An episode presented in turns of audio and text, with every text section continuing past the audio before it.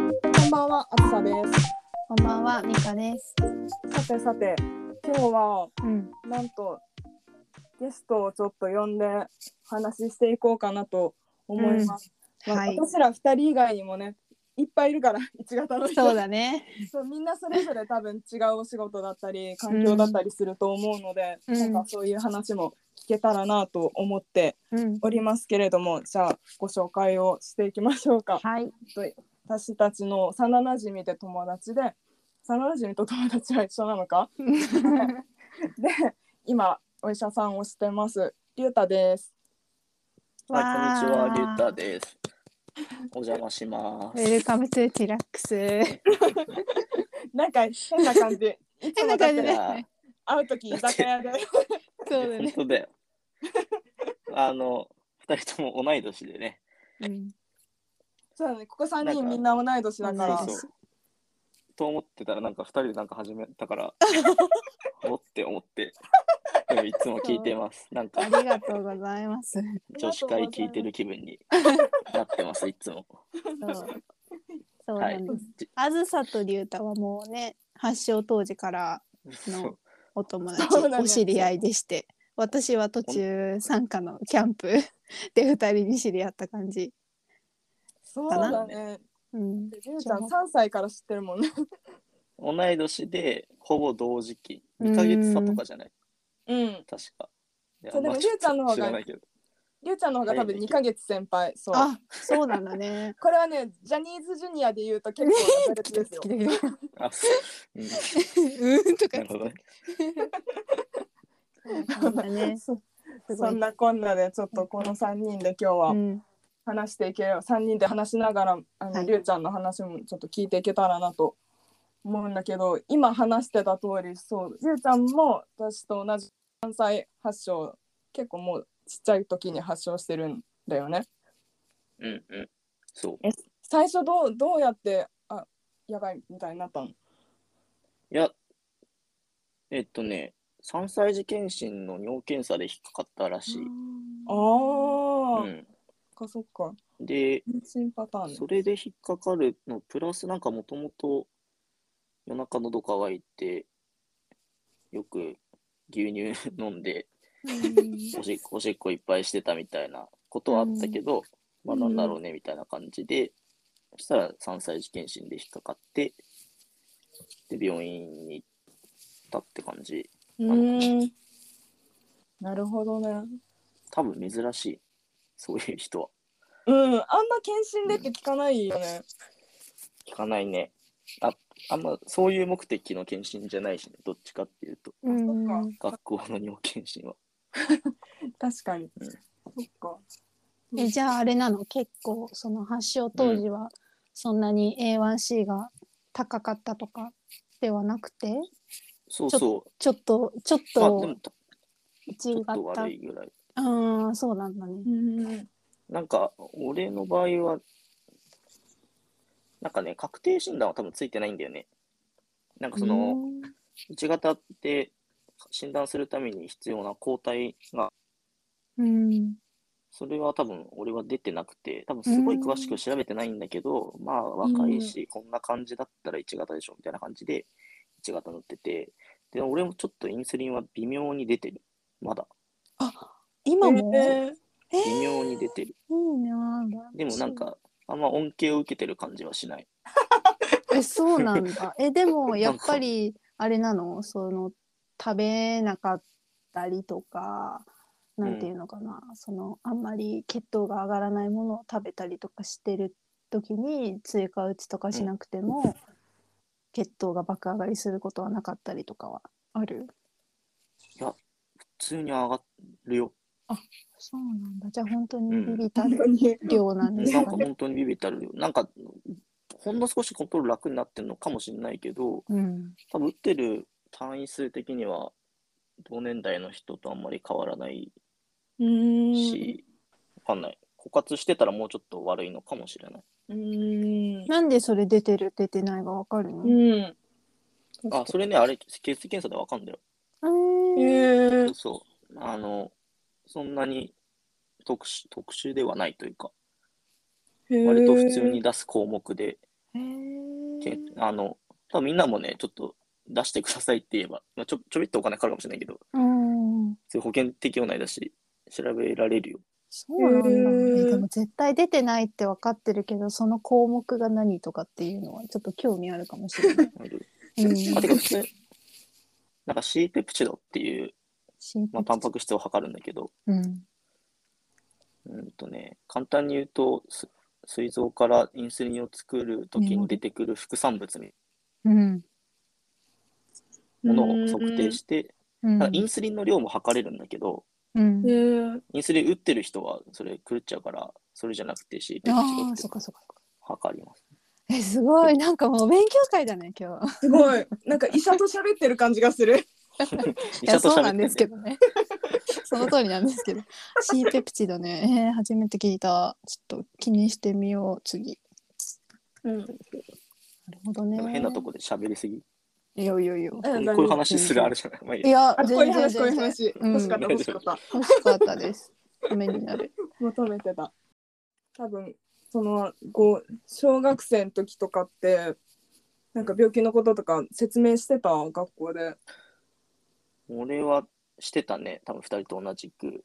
うんん多分なんか、低学年の時はお親が学校の先生に行って、それをがみんなに行ってって感じだったけど、高学年ぐらい、高学年、うん、ぐらいからは自分で、うんなんかみんなの前で立って言うとかはしてないけど、なんか、ちょこちょこ行ってたみたいな感じで、普通にみんなの前で注射打って、みんなの前で捕食食べてたから、自分で説明するっていう感じにしてたね。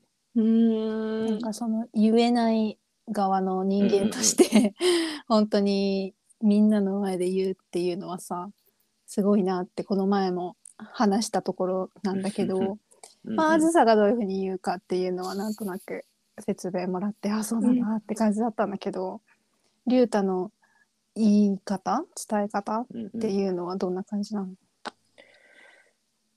ーんと、ちっちゃい頃はどうだったか忘れちゃったけど、なんか、それ今の話うん、今昔もそうだね、今まあ、昔も子供ながらにさやっぱり理解をを得なきゃいけないんじゃないそういう伝え方もそうだし逆に今の方がもっとなんていうんだろううんうんうん伝え方が大変だったりとかそれが全然変わらない伝え方なのか。なんか、割と昔、ちっちゃい頃は前もって、まあ、言っといた方がいいかなみたいな人は、自分でなんか、まあ、噛み砕いて、そもなんか詳しくないけど、噛み砕いて説明して、うん捕食とか食べなきゃいけなかったり、注射打たなきゃいけないみたいな話を、なんか、前もって説明してたんだけど、うんなんか多分高校生以降ぐらいからは、なんかもう何にも言わずに目の前で注射とか打って食いつかれたらうん喋るみたいな。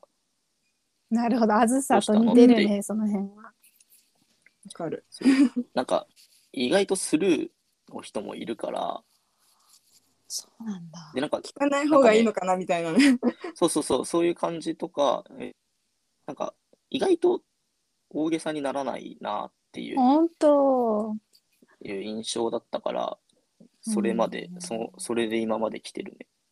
じゃあこういう病気で何膵臓が悪くてとかそういうそうそうそう。話をするよりももう見てもらう。そうそうでそう。入るもういきなり言感って、え、どうしたのうんってみたいな。もうなんか、大学とか社会人になってから、周りにみ病気のことを、まあ、すごい詳しくは知ってないけど、まあ、聞いたことある人たちばっかりだから、まあ、そこは、多分普通の人よりは苦労してないね。そうだね。確かにうーんなるほどね。まあ言った方が楽なんだよね。もう何いや回も美言って香るはけど特殊なんだよ私は特殊だと思うもいや、でもこれに関して多分正解不正解はないからね。うう。んう多分、ん言った方がいい場合も、多分、本当は多分言った方がいい場合の方が、往々にしてあるけど、うんどうしても言えない場合はあると思うし、うん多分あれなんだよねその何にしてもさ何をやるにしてもまず初回じゃないその一歩踏み出すのがん別まあにそうね何に関してもそこさえね踏み出しちゃえばその次はスムーズにいくんだけど もうそこがでさ突っかかっちゃうとあ怖いどうしようとかさどっから言おうかなってなっちゃってもうそればっかりが不安ばっかりが大きくなっちゃうね。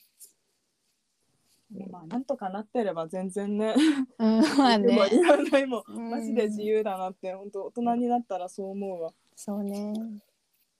まあ、永遠のテーマみたいなとこあるしね、 これは。そうですよね。いうんやー。うん。ね、部活とかってさいつぐらいから部活っていうかサッカーやってたじゃんりゅうちゃん、うんういん。つからやってた俺は、年中さんから。年中さんかわいい。いいあそんな年中そんなサッカーやってたのそ年中そう、ちっちゃい頃から。からやっそうだったんだて、そうそうそうそう。あの時は多分週何回とか、中学校、うんプロになってからほぼ毎日になったのか。ほぼ毎日なんだサッカーってすげえまあ、部活だしね。でもねうちら運動部じゃなくてあの吹奏楽とかだったからそんなに、うんうんまあ、。吹いてるから体は使ってるんだけど運動部ほどでは多分ないうんかったんだけど、うんうんうんなんかコントロールとかってどうどうだったいやーめちゃくちゃ難しかったね。なんか、まあ多分サッカーって結構運動量が多いから、その低血糖になる回数も多分すごい多かったし、うん。なんか多分結構ちょっと途中で休ませてもらったりとかはしてて、うんでなんかまあ低血糖だけならいいんだけど高血糖でも動けなくなっちゃうから、うんなんか俺こ高血糖だと結構すぐ足つっちゃうんだよね、ううんんう。ん、だだからすごい体力ない人みたいな感じでそうだよね。高かったら高かったですごい足つっちゃうけどみたいな感じでなんか多分特に高校生の時とかは多分きっとホルモンバランスの関係ですごいコントロールがどうしても乱れるからその時はもうんう結構難しいなっていうか結構チームメイトにも迷惑をかけたしううんんなんかなんかなと思いながらやうってた。ん。そういう時のね捕食はさ、うんやっぱり常に手元になきゃね運動部だったらあれじゃ。そうんそういう時にはさどんなものがすぐに上がるのいやもうブドウ糖あのタブレットみたいな。タブレットのそうそうそううんそうだよね。でも、うん、なんかやっぱ、まあ多分2人も喋ってたけど、低血糖になった後なんか余韻が残るから、うんなんか一回なっちゃうとなかなかね、元に、なんか練習に戻るとかうん難しかった。そうだよね。なんかね、5分、5分ぐらいで戻るならあれだけどね、やっぱり低血糖のどれだけ低いかにもよるかもしれないけど、結構だるいの続くもんね。うん。まあでも、なんか J リーガーいるからね、J リーガーっていうか、普通、うーんうんうんそうだよね。すげえなと思ってる。うーん、うーん、でなんきないことはないんですよ。結構コントロール悪いままやってる人もいるみたいなんだけど、高血糖の時大丈夫なのかなって思うよね、やっぱり。うーんなんかね高血糖の具合の悪さと低血糖の具合の悪さもまた全然違ったもので私的にどっちが辛いかというと、高血糖が辛いうん。特に夜中に高血糖になって朝目覚める時がとても具合が悪くなっちゃうんだけ どもうこの間の愚痴のやつじゃん。それあそうそうそうそうそうそうこの間愚痴っていいそうだ ねさいきなありれから始まったやつ ね。そうそうそうそう。すごい不思議なは始まり方だったけど。そう、本当にそれがあるからね、やっぱりどっちも辛いけど。うん。でも高血糖が辛いのはなんかある意味いいいいことっつうかうん。よくはないけどうん。なんか300とかでも無症状の人もいるからね へーそうなんだ。ある意味こうコントロールを良くするには良くはないけどでもいいことだとは思まあサインとしては分かりやすいしね。うそうそうそうそうそう、うんへえ。無症ま状。あそのそうそう血糖しいきなり血糖脂質になっちゃうとかじゃなければないじゃんうん。確かうに。んいきなりこうやっては吐いたりとかするのとかだって結構厳しいけど、これは大変かも。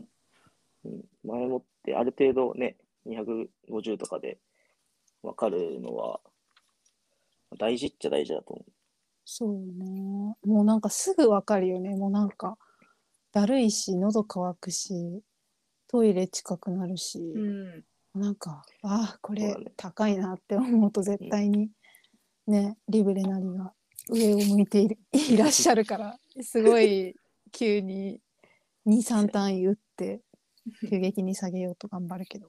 う。うんうんそうそう間違っても私みたいに見なかったふりとかしちゃそういけ ない。そうそう悪い子だからね。いなかったよりそれ絶対後々自分がしんどくなるよね。言われてる。そうだ分かよね。ってるんだけど、分かってるんだけど、それ見たくない じゃん。 いや、でも分かる分か る。わかる。よし、見なかったことにしよう。そう、高いと思ったら測んないもんだ って。そう高いのが数字に残るの嫌だからさ。ちょっと分 かる。そう 矢印がこう来たかなって時に測るの初めて。ごめん めっちゃ脱線しちゃった。そうだね。 失礼しまそしうだた。ね。戻してください。えー思いのほか、えー脱線をしながらボリューミーな内容となりましたので今回は前半と後半と分けましてまた次回後半をお届けしたいと思います後半では、えー進路を決めた経緯なぜお医者さんになろうと思ったのや一人暮らしのことそしてこんな教育があったらいいんじゃないかななんていうアイディアまでたっぷりとお話を聞いてまいりましたまたお届けいたしますのでお楽しみにお待ちくださいそれではまた次回お会いいたしましょう。